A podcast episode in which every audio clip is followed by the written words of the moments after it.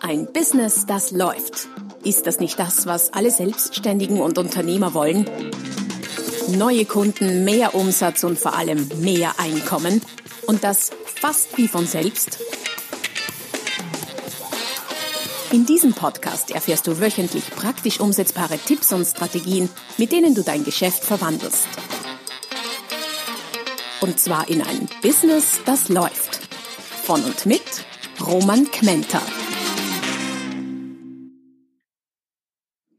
Hallo und herzlich willkommen zur Folge 133 des Podcasts Ein Business, das läuft. Es geht heute um das Thema Einwandbehandlung. Ich habe sieben wirklich heiße Strategien für dich mitgebracht, die dir helfen, mit Kundeneinwänden wesentlich besser umzugehen und aus Einwänden möglicherweise direkt sogar Abschlüsse zu machen. Bevor wir allerdings ins Thema einsteigen, wie immer kurzer Hinweis auf die www.romagmenta.com slash podcast. Das ist meine Podcast-Unterseite auf meiner Seite. Dort findest du nicht nur diese Folge, sondern alle bisherigen samt allen dazugehörigen weiterführenden Links, Freebies, Downloads, äh, Hinweisen und so weiter und so fort. Es zahlt sich vorbei, dort, es zahlt sich aus, dort vorbeizuschauen. www.romangmenta.com slash podcast. Es ganz problem- und reibungslos, einwandfrei im passenden Sinne des Wortes. Du präsentierst dein Produkt, eine Dienstleistung, der Kunde ist überzeugt und kauft.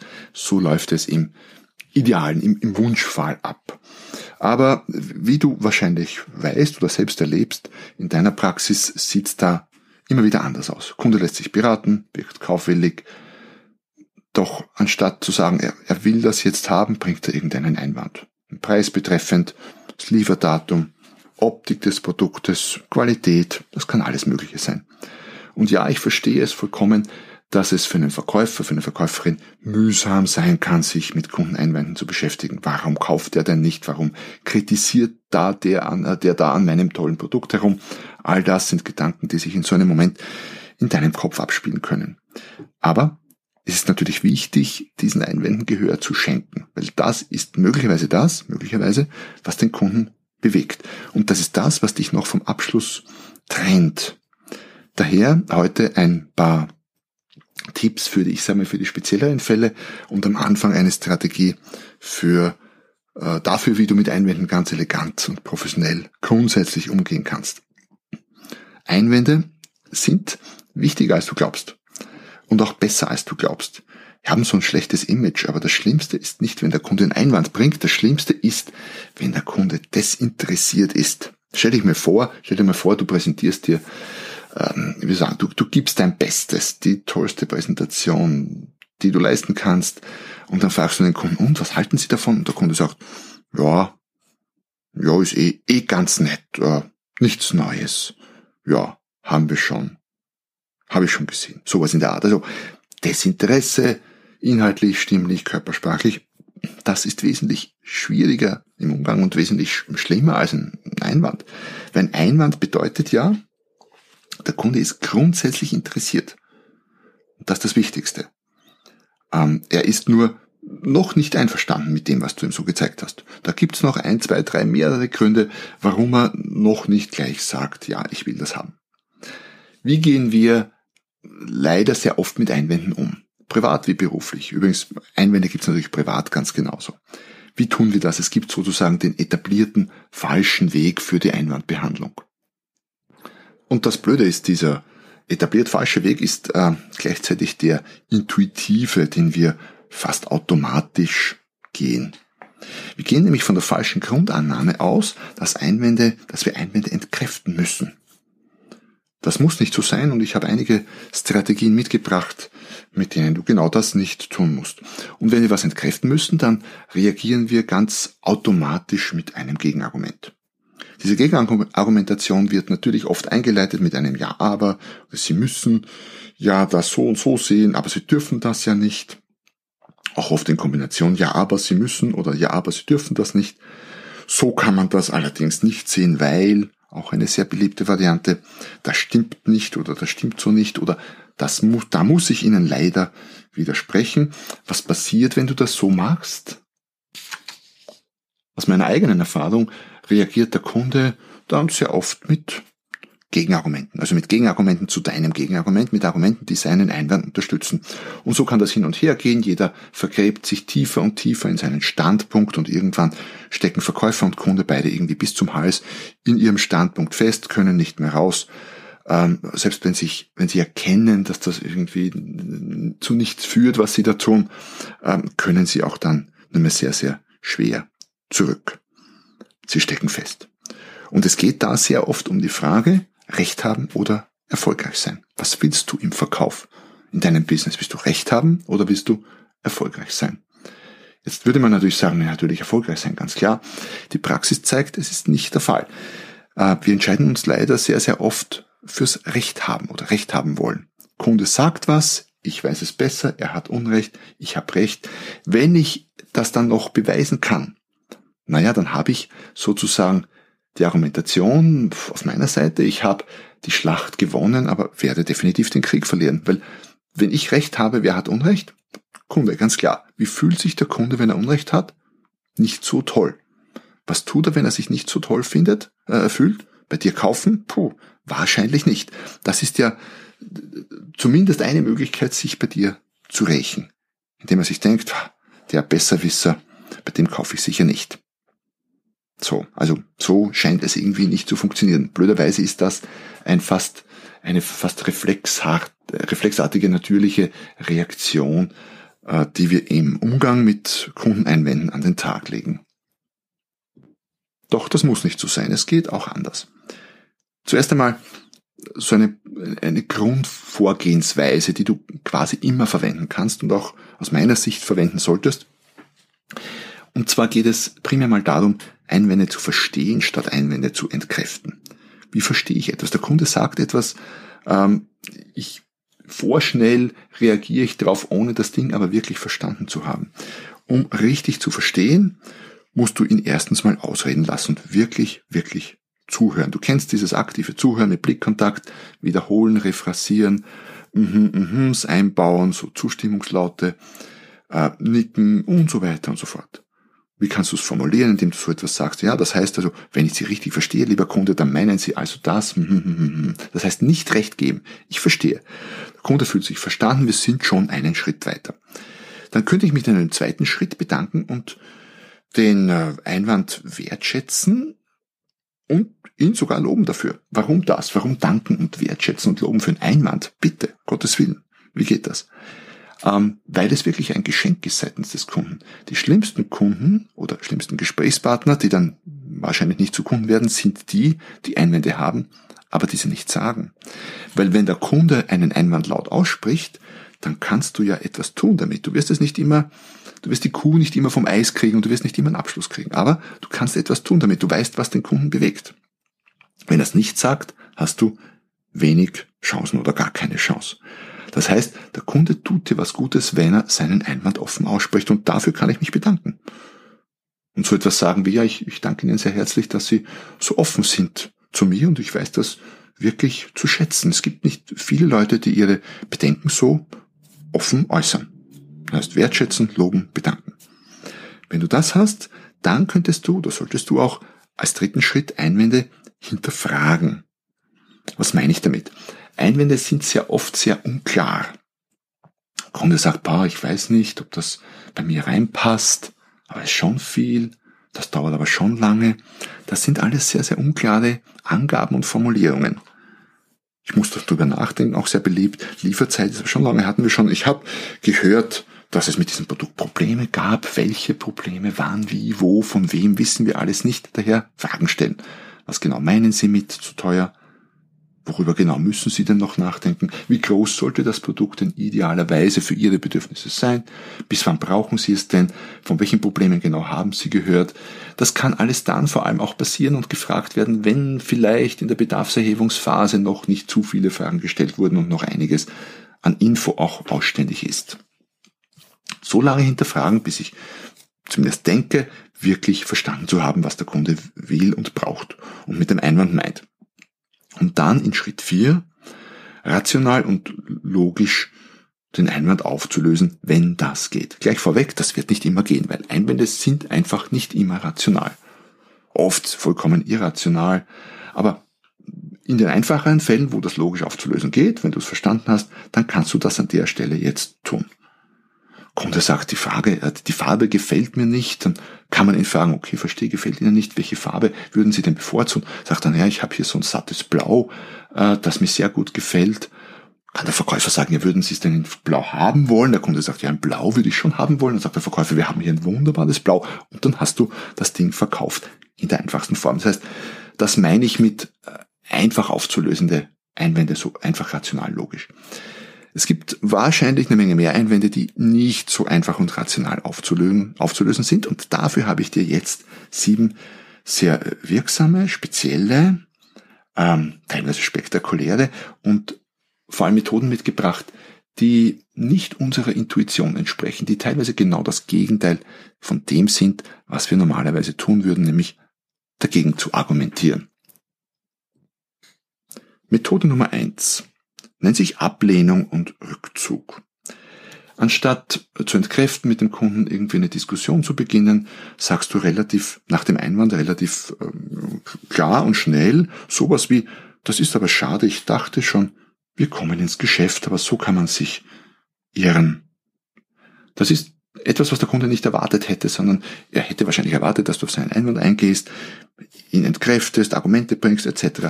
Aber wenn du dich zurückziehst, dann signalisierst du damit, hier ist jetzt Schluss. Will mich gar nicht damit beschäftigen.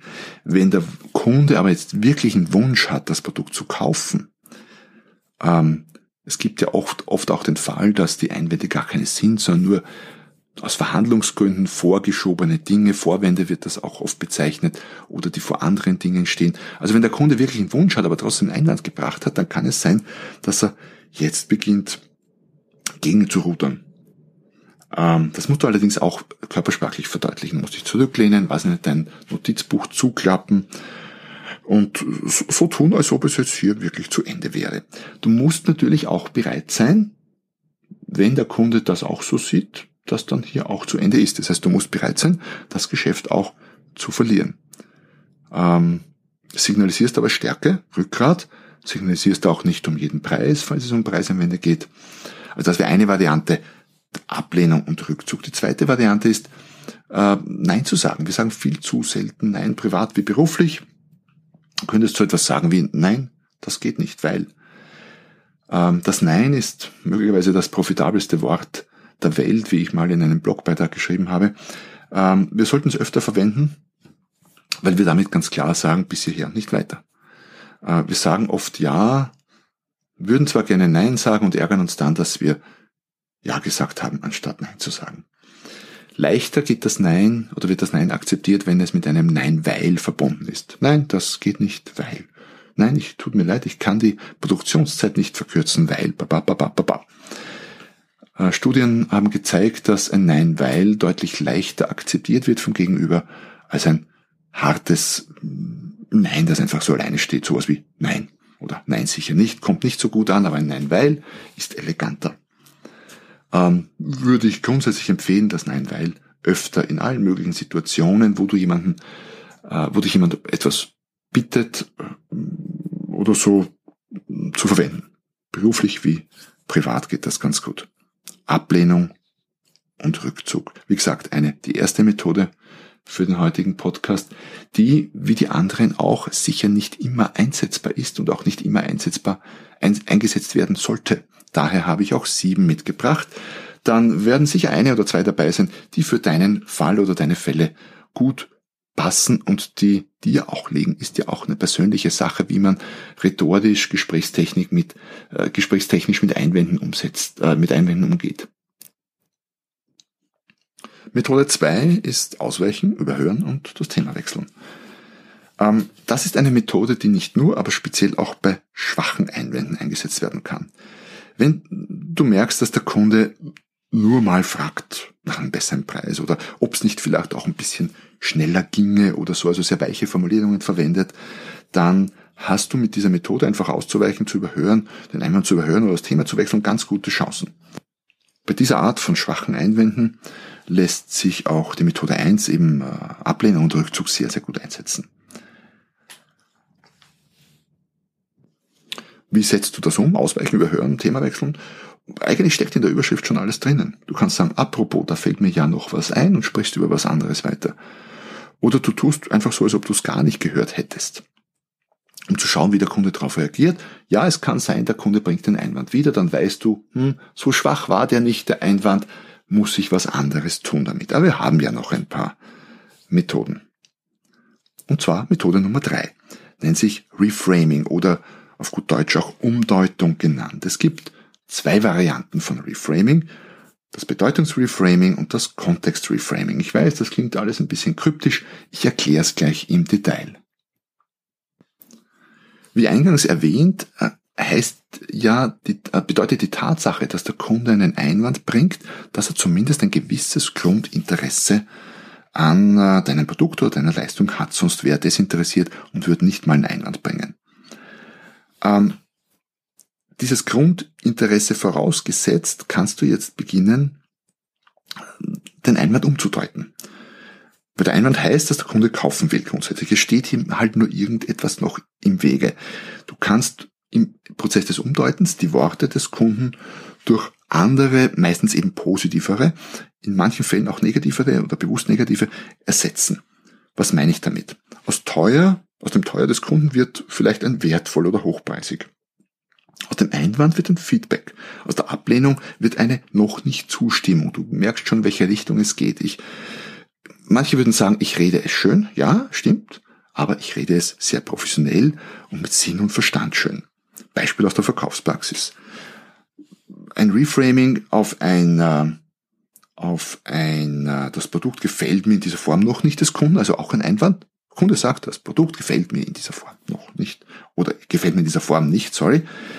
Könntest du äh, reframing-mäßig drauf sagen, Sie meinen also, das Produkt entspricht noch nicht ganz so Ihren Vorstellungen. Was ist da passiert? Der Kunde wird wahrscheinlich nicken und zustimmen. Was ist da passiert?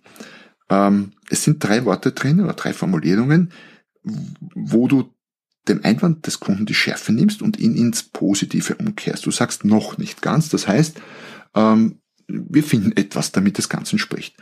Das nicht ganz ist auch etwas, also halb schon oder zumindest zum Teil, schon heißt das, wenn es nicht ganz ist, und ihren Vorstellungen entsprechen ist deutlich weniger schlimm als ähm, gefällt mir in dieser Form noch nicht oder es ist zu teuer oder irgendwie so etwas.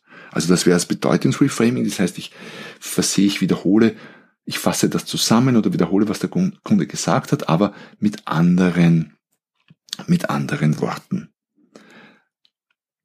Zweite Variante, Context Reframing. Was heißt das? Ein und dieselbe Handlung hat in verschiedenen Situationen, in verschiedenen Kontexten unterschiedliche Bedeutungen, unterschiedliche Bewertungen nicht alles, also Dinge, die schlecht sind, sind nicht grundsätzlich schlecht, sondern es kommt darauf an, in welchem Zusammenhang. Dinge, die schlecht sind, sind in manchen Zusammenhang gut. Jemand, der extrem übergewichtig ist, ist in Deutschland vielleicht einfach massiv übergewichtig und gesundheitsgefährdend bedroht. In Japan hat er die besten, äh, wie sagen, die, die beste Veranlagung, um ein erfolgreicher Sumo-Ringer zu werden mal ein plakatives Beispiel, das jetzt nichts mit dem Verkauf zu tun hat, aber es ganz deutlich vor Augen führt, was ich mit Context Reframing meine. Das heißt, ich nehme das Ding raus, den Einwand, und setze ihn in einen anderen Kontext, wo er plötzlich in einem anderen Licht erstrahlt und sehr viel positiver wirkt. Ein Beispiel dazu. Der Kunde sagt sowas wie, es ist zwar schön, dass das Material um 50 Prozent leichter ist als das anderer Hersteller, aber das Gewicht ist für uns gar nicht so entscheidend. Das ist ein Einwand. Verkäufer könnte darauf sagen, da haben Sie absolut recht, wenn es um die, um die Produktlinie geht, von der wir gerade sprechen. Aber was, wenn Sie das Produkt, wenn Sie es bei Produkt X einsetzen? Dieses müssten Sie per Luftfracht verschicken und können so eine Menge Frachtkosten sparen. Das heißt, anderer Kontext, in dem Fall anderes Produkt und plötzlich wird aus dem Einwand, ist der Einwand weg in dem Fall. Ja, fällt einfach weg, weil es gibt in dem Zusammenhang nicht. Beides kann also Sinn machen, Bedeutungsreframing, Kontextreframing. Wie schafft man das, das einzusetzen? Wie vieles anderes auch? Durch Übung. Ich habe es mir zum Beispiel über Jahre hinweg zur Angewohnheit gemacht. Ich, ich reagierte persönlich allergisch auf das Wort Stress. Äh, es ist so ein Modewort, alle sind im Stress und ich habe schon das Gefühl, wenn jemand nicht im Stress ist, dann äh, ja, dann, dann leistet er keine gute Arbeit oder arbeitet zu wenig und also, also Zeugs, alles Blödsinn aus meiner Sicht. Ähm, daher reframe ich das automatisch, also wie aus der Pistole geschossen kommt, dass wenn mir jemand sagt, boah, ich bin richtig im Stress, dann sage ich, ah, verstehe, das heißt, du hast, du hast gut zu tun. Und gut zu tun gibt dem Menschen ein deutlich positiveres Gefühl, denke ich mir zumindest, als Stress zu haben, das sehr negativ behaftet ist. Also, Bedeutungsreframing, Kontextreframing. Methode 4. Zustimmen. Das ist genau das, was der Kunde nicht erwartet, wenn er einen Einwand bringt. Dass ihm der Verkäufer zustimmt. Das ist so ein bisschen wie verbales Judo. Ich habe mal Judo gemacht vor ewigen Zeiten, habe, glaube ich, damals den, ja, den blauen Gurt hatte ich. Da käme noch der braune und der schwarze, soweit ich mich erinnere, aber das war in meiner Jugend lange her. Ähm, aber kann mich noch erinnern, Judo geht so, du nimmst den Schwung des Gegenüber mit und genau das tust du bei dieser Art von Einwandbehandlung. Du stimmst zu. Weil wer sagt denn, wie eingangs erwähnt, dass ein Einwand entkräftet werden muss? Das steht ja nirgend irgendwie nirgendwo geschrieben, dass das so sein muss. Ein Beispiel. Der Kunde sagt sowas wie, puh, das ist aber schon teuer. Und anstatt, dass der Verkäufer jetzt zu argumentieren beginnt und dem Kunden erklärt, warum das nicht so ist und warum er Unrecht hat und das gar nicht so teuer ist, wie das aussieht und so weiter und so fort, sagt der Verkäufer einfach drauf, ja stimmt. Absolut richtig gesehen. Könnte es noch ergänzen mit, ja stimmt, mit einem Reframing, das ist ein richtig wertvolles Produkt. So oder so ähnlich. Also du merkst schon, auch die Methoden lassen sich sehr gut kombinieren und greifen ineinander. Anderes Beispiel. Kunde sagt, die Lieferzeit ist aber schon sehr lange. Verkäufer sagt, ja, da haben Sie recht. Sie ist länger als bei unseren anderen Produkten. So, that's it. Haken dran.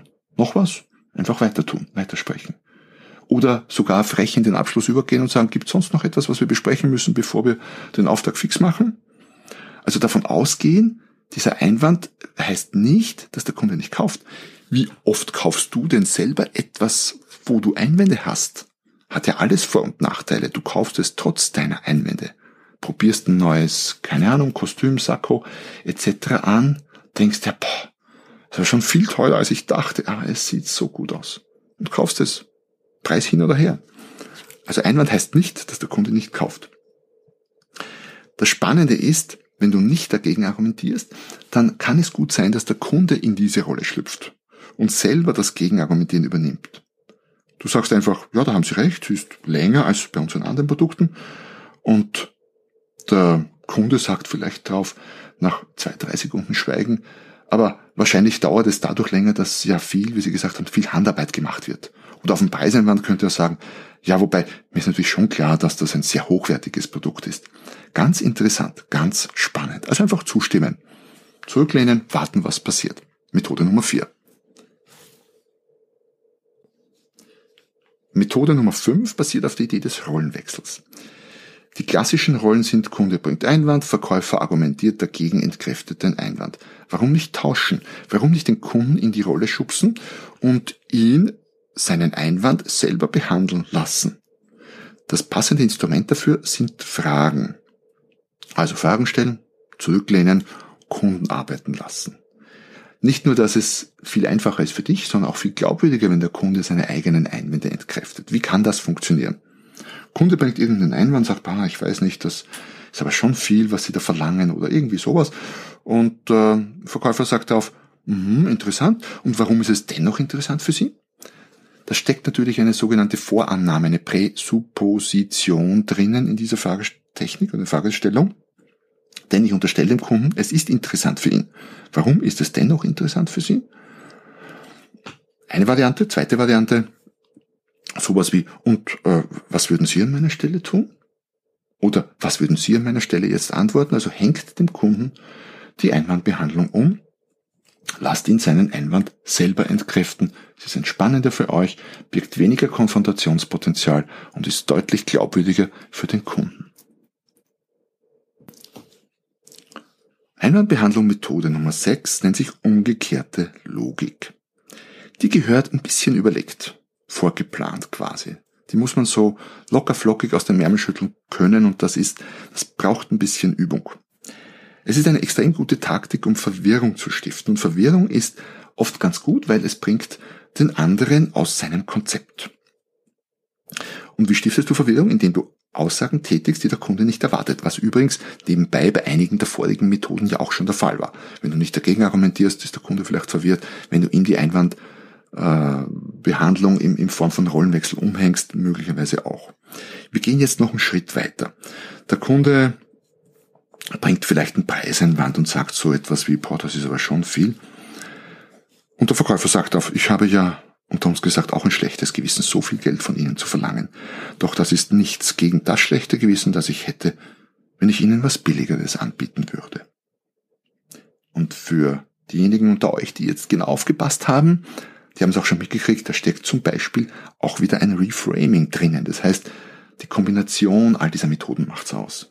Weil wenn ich sage, wenn ich sage, wenn ich Ihnen etwas Billigeres anbieten würde, dann mache ich, billig ist ja gleichbedeutend äh, mit schlecht. Es ist ein Reframing drinnen. Das heißt, ich mache das andere, das Billigere, gleichzeitig auch schlechter und unterstelle dem Kunden, dass er das Bessere will und dass, ihm, dass ich ihm eigentlich einen Gefallen tue, wenn ich ihm das höherpreisige Produkt anbiete. Also so oder so ähnlich. Eine Variante der umgekehrten Logik, das würde ich, wenn du es einsetzen willst, empfehlen, laut sprechend zu üben. Die anderen auch, aber das vielleicht noch mehr, damit es wirklich locker, flockig, elegant von den Lippen kommt. Und last but not least, Methode Nummer 7. Das ist die einfachste, rhetorisch die einfachste und gleichzeitig die schwierigste, nämlich Schweigen, nichts sagen, Mund halten ähnelt ein bisschen der Zustimmung, aber ist noch extremer. Ich sag gar nichts drauf. Überhaupt nichts. Was könnte bei Sekunde sagt, es dauert aber schon lange. Hier die Lieferzeit. Verkäufer sagt nichts. Da können zwei, drei Sekunden schon wirklich Ewigkeiten sein. Was wird sehr oft passieren? Kunde beginnt selber zu sprechen, weil irgendwer muss sprechen. Wir halten diese Lehre nicht aus und beginnt sich selber den Einwand zunichte zu machen und wegzuargumentieren, indem er vielleicht sagt, ja, aber Sie haben ja schon gesagt, natürlich jetzt durch die Feriensituation und so ist alles, das verstehe ich ja auch und so und so weiter und so fort, nimmt sich selber den Wind aus den Segeln. Also einfach schweigen, warten, Mund halten. Ähm, wenn du es dir leichter machen willst, das Schweigen, dann greif zwischendurch zu deiner Tasse Kaffee oder zu einem Glas Wasser, dann kannst du leichter schweigen, wenn du einen Schluck zwischendurch nimmst. Das überbrückt dir ein, zwei, drei Sekunden, vielleicht auch vier. Und dann spricht der Kunde schon im Normalfall. Die beste Einwandbehandlung werde ich immer wieder gefragt. Was ist die beste Einwandbehandlung überhaupt? Die beste Einwandbehandlung, vielleicht weißt du, vielleicht kennst du die ja, ist die Einwandbehandlung, die du niemals anwenden musst. Der beste Einwand ist kein Einwand und zwar nicht aus Desinteresse heraus, sondern, das wäre schlecht, sondern wenn der Kunde so überzeugt ist von dir, deinem Produkt, deiner Leistung, dass er nichts Eiligeres tun und sagen kann als ja, ich will das haben, was Sie mir hier anbieten. Wo kann ich unterschreiben? Das passiert nicht dauernd, wissen wir, aber immer wieder. Ich drücke dir die Daumen, dass du all diese Methoden der Einwandbehandlung, die wir heute durchbesprochen haben, niemals anwenden musst, sondern dass du alles, dass du lauter Geschäftsfälle hast, wo der Kunde sagt, ja, passt, danke, ich will, wo kann ich unterschreiben? Wenn es bei dir tatsächlich so ist, melde dich unbedingt, würde mich echt interessieren, wie genau du das machst. Ja, damit sind wir am Ende der heutigen, der heutigen Episode angelangt, äh, wo verkaufstechnisch diesmal sehr, sehr viel drinnen steckt, auch einiges an Übung dann noch sinnvoll sein kann, um es ganz elegant umzusetzen. Ich freue mich, dass du dabei warst. Schau, wie gesagt, vorbei auf der www.romangmenta.com slash podcast. Dort findest du weiterführende Links, auch in schriftlicher Form zu passenden Blogbeiträgen, wo du all diese Methoden auch wieder findest. Ähm, hol dir das ein oder andere Freebie. Solltest du erstmals dabei gewesen sein, freut es mich doppelt und dreifach, dann abonniere doch jetzt gleich meinen Podcast-Kanal. Dann kannst du sicher sein, dass du keine der folgenden Episoden versäumst. Wenn du schon da bist, freue ich mich sehr über eine Rezension. Am liebsten sind bei die interessanterweise, stelle ich immer wieder fest mit den vielen Sternchen und über einen kurzen Kommentar zur Episode. Wenn du Fragen hast, auch gerne dort rein oder per Social Media auf irgendeinem der Kanäle. Und am meisten freue ich mich, wenn du nächstes Mal wieder dabei bist, wenn es heißt, ein Business, das läuft. Noch mehr Strategien, wie du dein Business auf das nächste Level bringen kannst, findest du unter romanquenter.com. Und beim nächsten Mal hier auf diesem Kanal, wenn es wieder heißt, ein Business, das läuft.